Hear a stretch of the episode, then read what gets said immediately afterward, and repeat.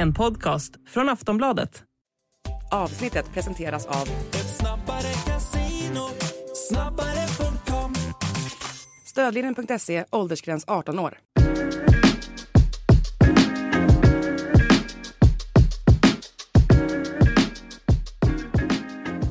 Allsvenska podden är tillbaka och den här veckan är det jag, Daniel Kristoffersson och Makoto Asahara som ska lotsa er igenom det här avsnittet. Eh, det blir som vanligt eh, silly season-nyheter, men först då ska vi börja med förbundskaptensfrågan. Det var lite tyst om den här nu eh, på slutet här och ja, men som jag har förstått det då så är det ju Jon Dahl Tomasson som blir ny svensk förbundskapten. Det enda som återstår att lösa nu det är lite praktiska detaljer med tanke på att Tomasson har ju en familj som har nu Eh, flyttat med honom till Blackburn eh, i somras. Men eh, annars har ju Tomasson utgått från Rotterdam då, eh, där hans eh, familj bodde när han var tränare till Malmö till exempel. Så att det är lite praktiska delar som återstår där. Men det ska till något extremt konstigt eller något oförutsett för att Tomasson inte ska bli svensk förbundskapten då. Och det var väl rätt väntat. Vi avslöjade det här Det stod mellan honom och Jens Gustafsson och sen så har för, vad heter det, förbundet valt då eh, dansken Tomasson och ja, men det känns som en eh, för mig känns det som en lite kittlande val då och eh, lite som en uppgraderad version av Olof Mellberg faktiskt. Vad säger du Makoto? På tal om Olof Mellberg är det alltså då praktiska saker som står i vägen som just vart familjen ska bo och hela den biten. Det är inte någonting i kontraktet och nej, avtalet. Precis, nej, precis. för det, nej, det för det praktiska detaljer har ju stått i vägen förut i den här ja, processen så att säga. Eh, men ja, det man kan säga är väl att eh, utifrån eh, känslorna man hade efter att Olof Mellberg-jakten inte gått eh, liksom hela vägen så tycker jag ju att Svenska fotbollsförbundet kommit, eh, kommit härifrån med ett väldigt bra namn. Mm. Eh, för det här är ju en tränare som har ett väldigt fint renommé, som är en tidigare storspelare. Det finns ju en anledning till att familjen bor i Rotterdam, det är ju för hans otroliga framgångar i Feyenoord tidigare. Mm. Eh, som, som har visat vad han kan med Malmö FF som han tog långt. Han har jobbat i landslagssammanhang också som assisterande tränare i danska mm. landslaget tidigare. Precis. Eh, och gjort det bra i Blackburn med väldigt begränsade och tuffa resurser. Eh, anledningen till att han lämnade Blackburn Rovers, absolut de hade haft en svag resultatrad på sista tiden men primärt var det ju för att han inte fick det han behövde av ledningen. Eh, det var ju ekonomiska problem de hade. Det var ett bedrövligt januarifönster Ja men gjorde. sen var det ju uh. även att han blev lovad massa grejer efter sommarfönstret var ju Exakt fiasko. så. Och så blev man ju lovad massa grejer i januari som de inte höll. Eh, så att nej, eh, det blir spännande med Tomasson. Det är ganska logiskt då. Jag tänker så här. Jon Dahl Tomasson, om man tittar på alla kandidater som har varit då. Eh, Potter var ju såklart givet att han skulle av sig till. Han tackade ju nej tidigt. Redan i höstas när han var aktuell för Lyon. Eh, Per-Mattias Högmo tackade nej, han gick till Japan. Eh, Jimmy Tillin eh, var lite osäker på, han tyckte inte heller det var så speciellt bra intervjuer och sådär, så han tackade också nej. Men grejen är att Jon Dahl Tomasson och Jens Gustafsson, enligt mig skulle de ha varit nummer ett och nummer två före alla de här som har tackat nej. Alltså inte före Potter såklart, men före de andra, typ Tony Gustafsson och Olof Mellberg. För jag menar, om du tittar på Jon Dahl Tomasson, han har ju bättre tränarmerit än Olof Mellberg. Han har en nästan identisk spelarkarriär när han har varit i storklubbar i Italien som Milan. Han har, han har haft Schalke. en bättre spelarkarriär ja, det, det, skulle jag... det, det, skulle jag också säga. Ja. Eh, och eh, han har liksom mer erfarenhet. Han har varit i landslaget, assisterande till Hareide. Han har vunnit liksom i Malmö har han varit och så ja, så att eh, eh jag tycker att han borde ha varit huvudkandidat innan och jag tror att det kan bli ganska bra. Dels så kommer han ha respekten med sig hos spelarna. Han är ett namn som alla känner till. Eh, och sen då tror jag som jag fattar det som så är det Kim Källström som har drivit Tomassons namn hårdast. Alltså fotbollschefen Kim Källström som blev utnämnd här för, för någon månad sedan. Han har tyckt att det här var ett spännande namn. Och sen tror jag att Just Andrea Möllerberg, också generalsekreteraren, eh, Fredrik Reinfeldt, de har velat göra någonting som ingen har gjort tidigare. Och det ska ju komma ihåg att Sverige har aldrig haft en utländsk förbundskapten. Nej, Georg Reiner säger många, jo men då fanns det inte förbundskaptenstiteln utan då hette det tränare. Det var han som tog Sverige till eh, VM. Man hade väl en uttagningskommitté ja, som eh, tog precis. fram... Och han, och han var en tränare. Så första utländska förbundskaptenen, det, eller första förbundskaptenen för Sverige 1962, Lennart Nyman. Sen har man inte haft någon första utländsk och där tror jag att Svenska fotbollsförbundet har att göra. När de gör om så mycket så vill de liksom göra någonting som alla gjort för och då eh, är väl Tomasson ett bra namn. Så det blir spännande att se. Eh, ja, men det finns väl som sagt lite detaljer och, och, och reda ut där, men eh, om någon vecka så är han nog presenterad skulle jag tro. Eh, och det blir ju spännande att följa hans första tid och dels har de ju en bortamatch mot Portugal, eh, inte så lätt. och sen så har de ju faktiskt en match mot Danmark också. De ska spela mot på Friends också och tacka av Zlatan mot, Al- eh, Serbien. Mot Serbien då. Ja. Jag tycker som sagt att, eh, för att återgå till grundfrågan, att det är ett väldigt bra val Mm. av dem i det här läget. Eh, sen, sen absolut, så jag tidigt i den här processen ville ju ha något ännu mer spaceat, någonting som ännu mer inte har gjorts för, för Jon Dahl Tomasson har ju faktiskt väldigt god koll på svensk fotboll. Mm. Men det måste väl än- ändå logiskt sett anses vara en styrka för honom i den här rollen också, att han har ju koll på materialet, han Mm. har visat vad han kan, han har gjort det i många olika miljöer eh, och ha- har ett namn som kommer ha respekt från omklädningsrummet och gruppen. Eh, och var ju väldigt omtyckt i Malmö FF för det han gjorde där och nådde ju stora framgångar också så att jag tycker det är klockren, eh, klockrent val av förbundet faktiskt om de får det här i hamn.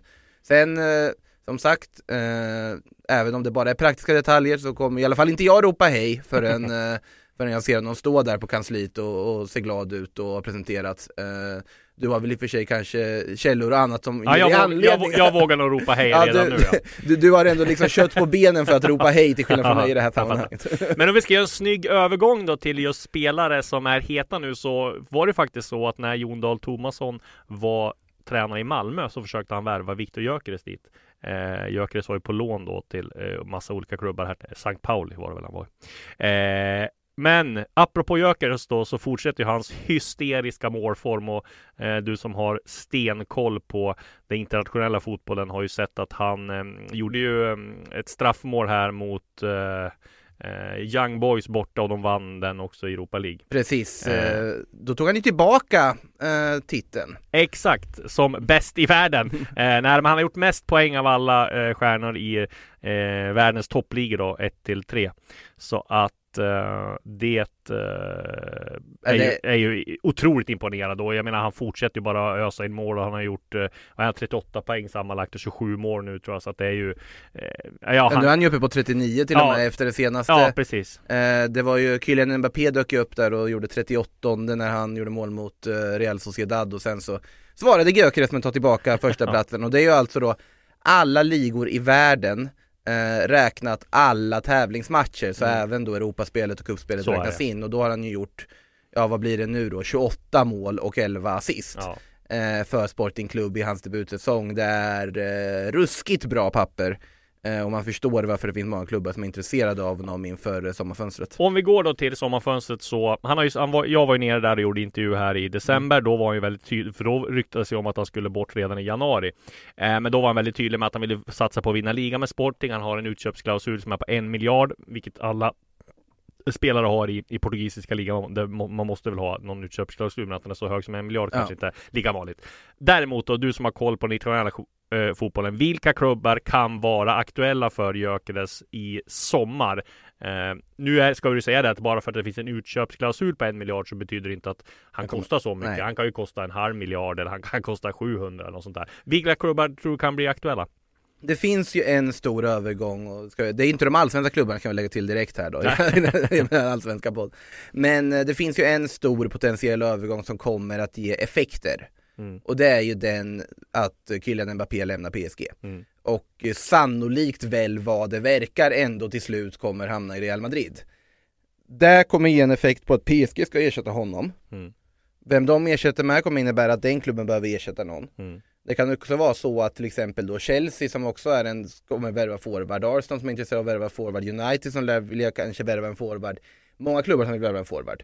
Eh, om säg då PSG ersätter Mbappé med Osimhen, då är det ah, då var första valet borta för dem, då Mm. går de på något annat och i hela den här pusslet så kommer ju Viktor Gyökeres namn att på olika sätt dyka upp. Mm. För det finns många klubbar som vill ha en ny anfallare. Mm. Sen om Gyökeres passar den profil som PSG söker för att ersätta Mbappé, det vet jag inte. Det jag hoppas han inte går till den tråkiga klubben, han får gå till något roligare, Premier League ja, eller sådär. Beror ju på liksom, som ersättare till Mbappé så hade det nog lockat för honom ändå ja, tror jag. eh, men eh, det finns ju många olika alternativ i alla fall, mm. så är det. Och det kan man tänka sig Chelsea, man kan tänka sig Arsenal, man kan tänka sig eh, ett klubb i Italien har nog inte pengarna för att köpa loss honom. Mm. Då är det någon annan form av lösning i sånt fall. Eh, men det blir väldigt spännande att se var, eh, var han hamnar. Han skulle mycket väl kunna bli kvar en säsong till också. Mm. Det ska inte Spela uteslutas. Med dem. Ja, det ska absolut inte uteslutas, men uh, vi får väl se helt enkelt vad som händer. Mm. Eh, och hur kopplar vi det här då till allsvenska ja, Det undrar jag också! Det kan du höra nu, för när Gyökeres säljs så sitter ju BP och bara väntar på att hova in nya fina pengar. Lyssna på det här! BP har alltså 20% på Lukas Bergvalls eh, affär som eh, ja. gick loss på ja, men 113 miljoner. Eh, de har tre hade 30% på Jona Kusiasare som gick loss på 60 mm. miljoner. De har alltså utbildningsbidrag på Dejan Kulusevski. Han kommer säkert säljas någon dag från Tottenham gissar vi. Eh, inte kanske i närtid, men om några år. Mm. Och så har de ju utbildningsbidrag och några procent, säg 3 procent på Viktor Gyökeres. Säg att vi räknar lågt då på att han går på för 600 miljoner. Då har alltså de ungefär 2-3 procent på det och det är ju rätt mycket pengar. Så BP kan alltså om några år sitta på ja, väldigt stadd i kassan får man säga. Ja det är ju, vad blir det? det ju, om vi räknar på 600 miljoner så blir det väl 18 miljoner. Så ja. säg att han går för klausulen då på en mm. miljard, ett utbildningsbidrag om det ligger på 3 ja det är ju 30 Någonstans miljoner in. eh, såklart att det är väldigt bra pengar för en ja. klubb som BP och det hjälper ju dem att bibehålla den här otroligt fina Alltså talangfabriken som de ja. har med spelare som eh, dyker upp titt som tätt i olika klubbar runt om i världen och det är väldigt häftigt. Eh, sen så BP's Alltså grundsyfte kommer ju alltid vara just det här. Ja. Att fostra spelare som ska bli bärande i svenska landslag i framtiden och så vidare. Grundsyftet kommer väl aldrig vara att liksom vara och det här, nu kommer säkert uh, Olof Mellberg och jag tänker Macrasa här när man hör det här, men att det kommer ju aldrig vara att liksom vara så konkurrenskraftiga som möjligt i Allsvenskan. Nej. Det är ju inte liksom hela föreningens grundsyfte, det finns ju nog mycket annat, jag vet inte om man ska kalla det ädlare, men det finns ett annan del i det. Mm. Uh, sen med det sagt så vill ju de fortfarande ha en slagkraftig trupp och plan här, och i alla aspekter så hjälper det att få in ja, 30 miljoner från en Viktor Gyökeres försäljning, om så skulle bli fallet. Ja.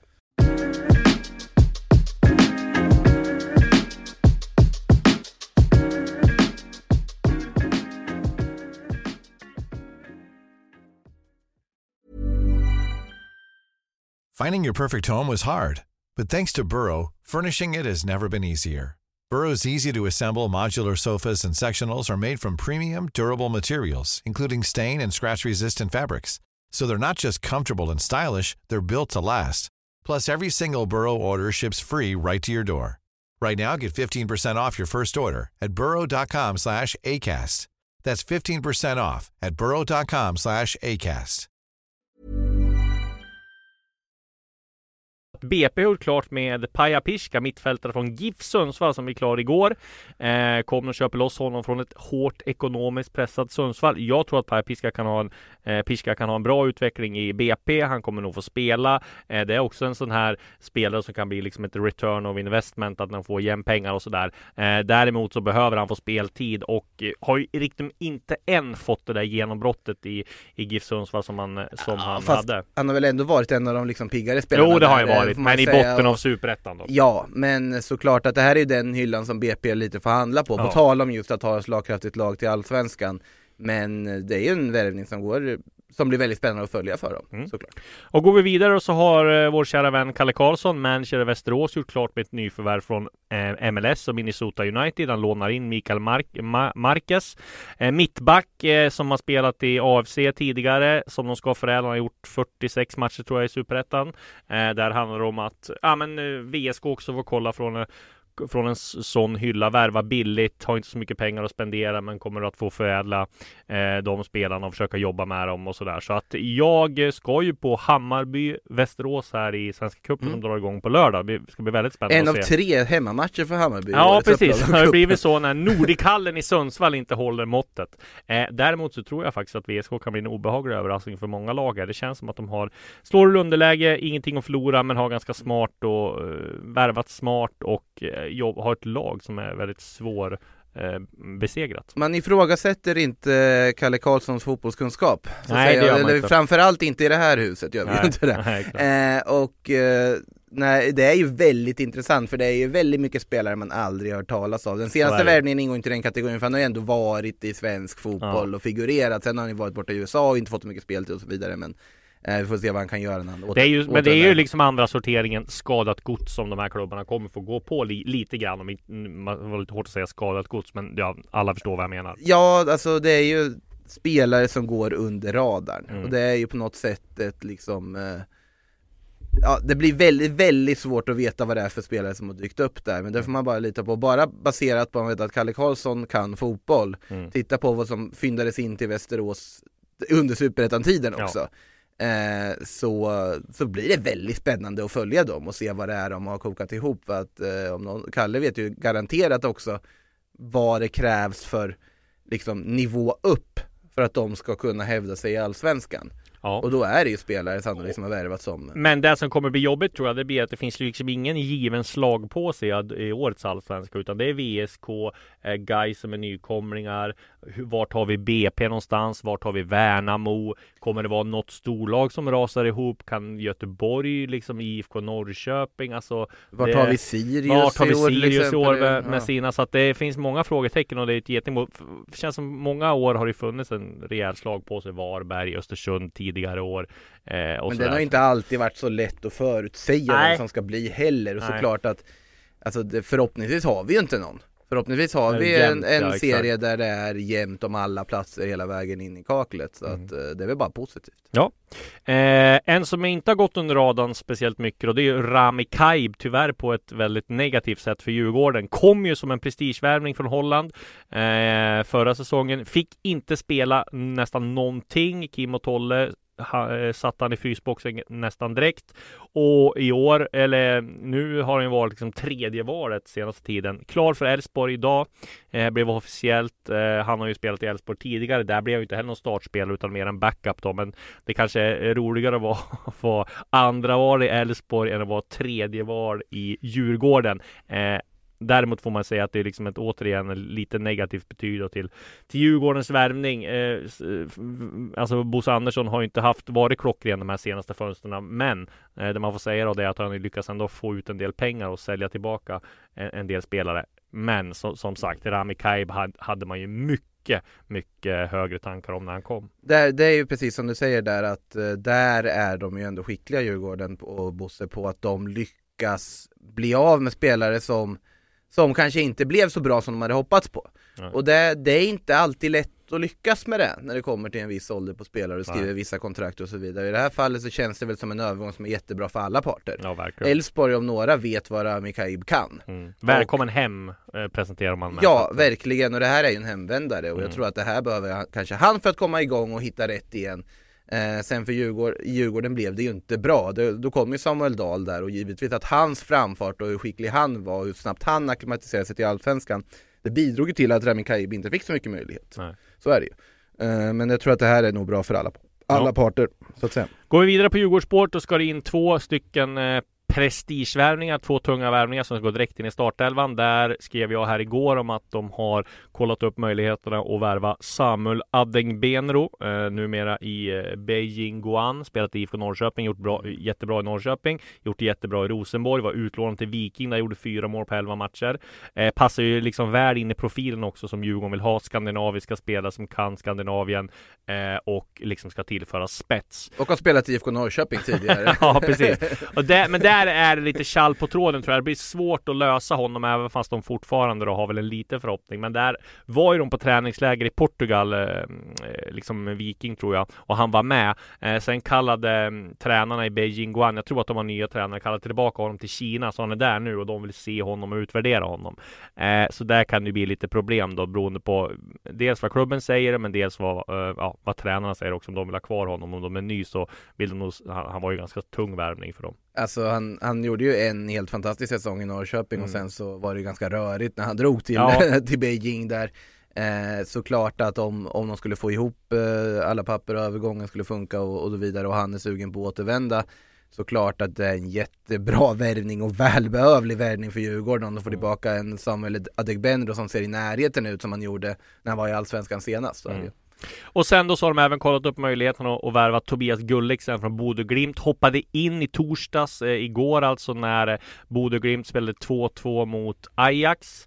Eh, jag läste mm, reaktioner på sociala medier som hyllade Bodö Glimt såhär wow nu leder man med två Och här vill du bryta mot strömmen eller? Ja men alltså kom igen, Ajax är ju, det här är det sämsta Ajax-lagen någonsin. Det är klart att Bodö Glimt gör det jättebra men, men Ajax är ju liksom den största kris, krisklubben i Europa. De har ändå börjat vinna lite matcher nu. Är... Tar hem en gammal trött Jordan Henderson från Saudiarabien som lagkapten. Nej, jo, det, men det känns som och, det... och tittar du på Bodö Glimt där nu, nu har de, de har ju haft hemvändare om någonting. Ja. En Petter Hauge som kommer tillbaka efter att inte lyfte i Milan. Och har ju liksom har ju... kastat pengar på spelarna. De har ju liksom, alltså de har ju tränare Kjetil Knutsson som tjänar typ tror jag 15 miljoner eh, om året, liksom Skandinaviens styrelsetränare. Så de har ju bara öslat pengar. Så att sån jäkla hyllning. Jo, det är klart att det är bra, men det blir lite tjatigt de här med norrmännen och Bodö Glimt hela tiden. Kom igen. Eh, det... De tappade dessutom 2-0 ledning till 2-2 mot Europas krislag nummer ett. Det är ju intressant är just att om man tittar på den här liksom, nu hamnar vi lite i Norge här men jag tycker det är intressant med just Bodø Glimt att de eh, de har ju fått tillbaka den här kärnan som var så bra när de verkligen slog igenom och vann tippeligan och gick vidare, eller elitserien då. Mm. Eh, med Hauge som sagt, Björkan som flyttar hem, Patrik Berg som flyttar hem, hela den här kärnan av killar som har växt upp med varandra under, liksom hela uppväxten i Bodö, alltså lite samma stuk som så här, när, när Norrköping vann eh, SM-guld 2015 med eh, grabbarna från plan hälften från stan. Mm. Det har ju varit det i Bodø, nu har ju alla de här kommit hem ja. efter att det inte har gått bra för dem utomlands. Det är ju, Boniface ingår inte i den kategorin men det är ju han som har gått bra sen när han, när han flyttat. Eh, det gick ju inte det för Hauge, det gick inte det för Patrik Berg som flyttade ganska snabbt tillbaka och det mm. finns något annat där det är jätteimponerande att de fixar poäng mot Ajax. Eh, men det finns, säger också någonting om att de inte lyckas väl när de har lämnat eh, lilla Bodö. Om två, tre år så tror jag Bodö Glimt är ett mittenlag i Norge. Vi får se om jag får rätt.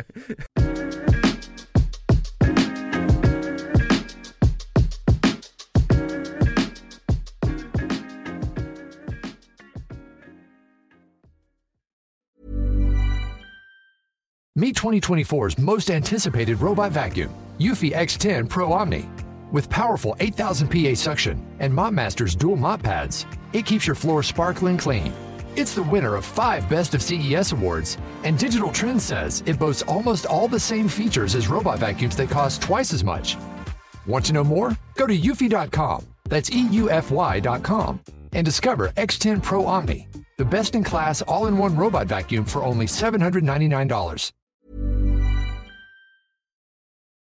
Om vi går vidare till ett annat mittenlag då, fast inte i Norge, men i eh, Sverige så är det ju IFK Göteborg och där så jobbar de stenhårt på att få tillbaka David Moberg Karlsson. Jag räknar kallt med att den övergången också blir klart inom någon vecka här. Det är Expressen som avslöjat det eh, tidigare att det är på gång eller att det är nära att det skulle ha presenterats. Eh, men det är väl lite strul där tror jag Dels gällande att eh, han tillhör ju Urawa Red Diamonds, men han var utlånad till Aris. Aris har inte gjort rätt för sig. Grekiska klubbar är ju inte kända för att betala i tid och sådär, så att det är lite kall där de måste lösa. Men jag räknar med att det löser sig. David Moberg Karlsson såklart en jätteförstärkning för IFK Göteborg eh, när han kommer hem. Eh, kan klubben, eh, säkert revanschsugen vill vara med på den här nybyggnationen som just nu pågår i IFK Göteborg med Ola Larsson och Håkan Mild och Jens Asko och allt sådär och är ju den spelare kan eh, bilda en liten japansk kulturhubb med Emil Salomonsson. Ja, exakt.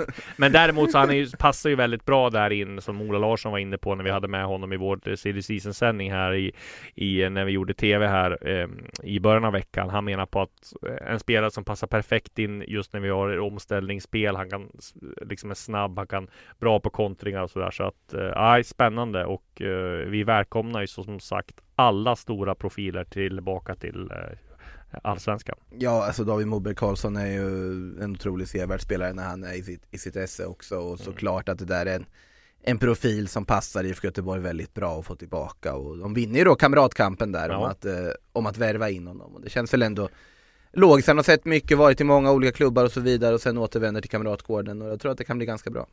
Eh, lite kittlande också att Blåvitt var ute och kollade läget med Hugo Bolin här från Malmö, men Malmö sa blankt nej och vill inte sälja till eh, en konkurrent. Blåvitt. Gillar det draget ja. dock. Jag gillar det eh. draget från dem också. Verkligen, men eh, och utlåning var ju inte aktuellt så att den blir ju inte av. Eh, Sarpsborg har varit på där och kollat också, men vi får se vad Hugo Bolin gör. Jag är svårt att se att han ska slå sig in i Malmö startelva. Det ser nästan som helt otänkbart, även fast det är en väldigt bra spelare. Mm. Eh, vad kan vi mer säga då? Sirius är intresserad av eh, Folkerling Persson här, eh, andra brodern som har varit i Italien. Eh, men de kollar även på på andra då, Tim Pritza från Årborg, det är Expressen som har skrivit om, om just båda de här grejerna. Eh, Norrköping också intresserad av Tim Pritza. Helt omöjligt att veta vad han står för tillfället. Var ju en uh, ung talang som man trodde skulle få ett genombrott. Har inte riktigt fått det. Man hoppas väl kanske på att det finns um, finns potential i honom och, och eh, flyga eh, en andra gång om man får säga det så. Eller jag liksom, ja, jag är osäker på. Jag har, jag har inte sett han så mycket i Årborg ska jag vara ärlig och erkänna. Eh, Tim Pritza hade ju gått in i en kategori av eh, liksom profilsöner i från ja. Norrköping i alla fall. Ja, det är exakt. en sak som är säker. De, de, de vallfärdar till eh, Vad är det nu?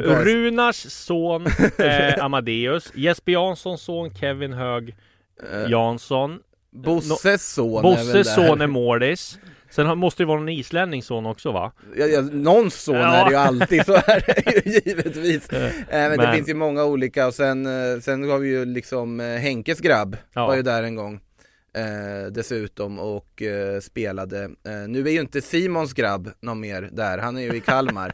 Förlåt, vi går, där, vidare. Ja. nu, går vi, nu går vi vidare. Det där gillar vi. Det är exa- helt i min smak. Ja, eh, vi går vidare då till, eh, vad vi inne på, Jesper Jansson, tidigare sportchef för Hammarby, så söker de med Head of Football, som jag fattar som, så var de på Enes Ametovic.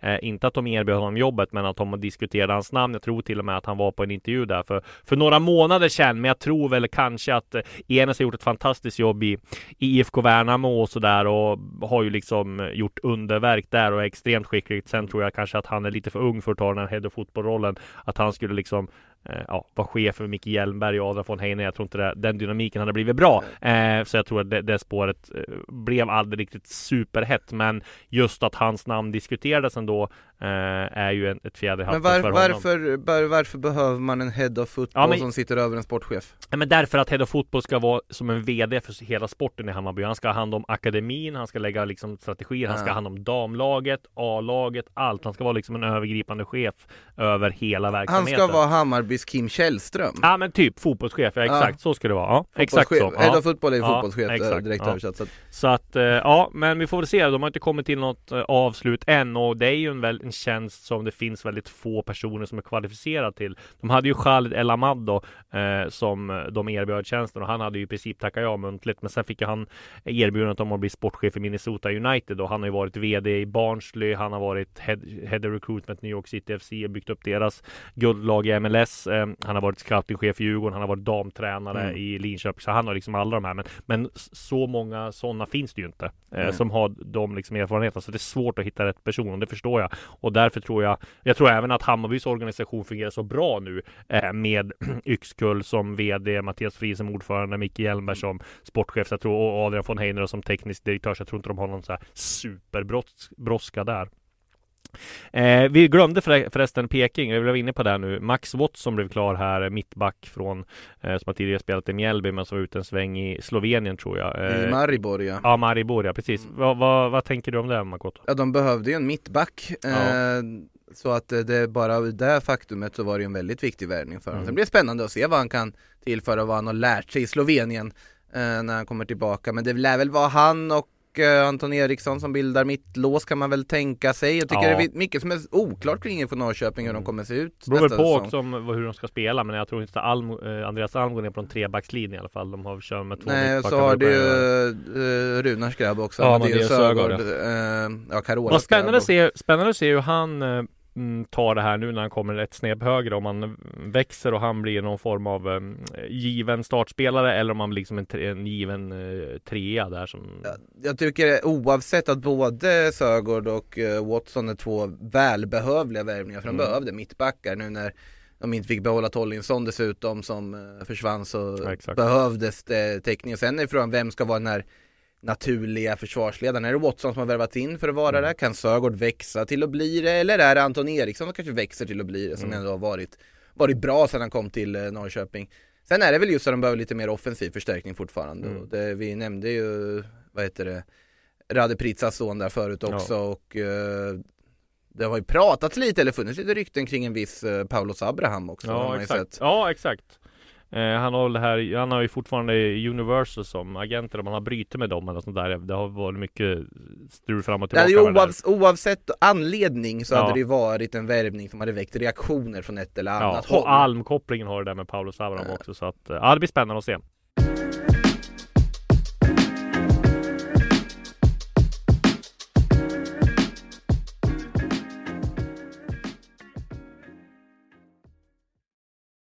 Eh, vi glömde säga en sak också. Arber Senele blir nästa hemvändare i Allsvenskan. Han är klar för Elfsborg. Eh, det har jag skrivit om tidigare att han kommer presenteras mm. inom kort. Det var två veckor sedan. Anledningen till att det dröjer, det är att det är någon Fifa-tvist där med hans tidigare eh, klubb i Turkiet. Däremot så har jag fattat det nu som att de hade för två dagar sedan, och fem dagar på sig att lösa det här. Annars så kommer det lösas automatiskt. Så att mm. Albert Kineli klar för Elfsborg och presenteras inom kort. Mycket bra värvning. Han kan bli, om han får till det, kan han bli en av allsvenskans absolut bästa spelare. Det är, det är en väldigt eh, trivsam plats att vara på, Borås, mm. för en ytter. Eh, det har vi ju sett under förra säsongen. Så att, eh, förståeligt om eh, yttermittfältare och offensiva spelare med, med de egenskaperna som Seneli har. Nu, nu har ju han en koppling till klubben mm. också, det finns ju en anledning att flytta just dit men även om man inte hade haft det så är ju Elfsborg en ganska attraktiv destination på så vis just nu. Arber Seneli och nästa hemvändare i eh, Allsvenskan. Det får avsluta den här veckans... Eh, vi kan väl bara nämna att det ska spela Svenska Cupen i helgen också. Visst ja, det nämnde vi kort ja, där Fotbollssäsongen drar igång! Exakt! Det nämnde jag kort där innan ja, att jag skulle på Hammarby-Västerås. Men däremot eh, ska vi nämna imponerande publiksiffror. Hammarby har sålt 24 000 till sin match hemma mot Västerås. AIK tror jag eh, någon, kommer bli också jättemycket publik. Eh, Djurgården möter Skövde i en viktig match på måndag. Du har Malmö som möter eh, också spelar här mot Öster tror jag, eller om det var något annat lag. Eh, sen har du också Elfsborg som möter Gais som blir väldigt eh, trevligt. Så det är många fina matcher att se fram emot. Ja, framförallt blir det spännande att se nu i tävlingssammanhang efter de har varit på sina försäsongsturnéer i Spanien och Portugal och allt vad det har varit eh, och se dem i tävlingsmatcher och se hur de här lagen ser ut. Sen såklart vi ska inte dra allt för stora växlar av vad som händer i en kupp, vad som kommer hända i Allsvenskan sen, men det är väldigt roligt. Man tänker ju inte att fotbollssäsongen ska dra igång i helgen när man tittar ut här, men eh, det ska den. Eh, även om det inte blir, eh, blir någon match i Nordichallen i Sundsvall. Nej. Eh, och inte heller på Jämtkraft Arena. vilket väl, Mjällby bland annat reagerade väldigt, väldigt, väldigt kraftigt på. Exakt. Du, med de orden så avslutar vi veckans allsvenska podden. Vi är såklart tillbaka nästa vecka också på återhörande då.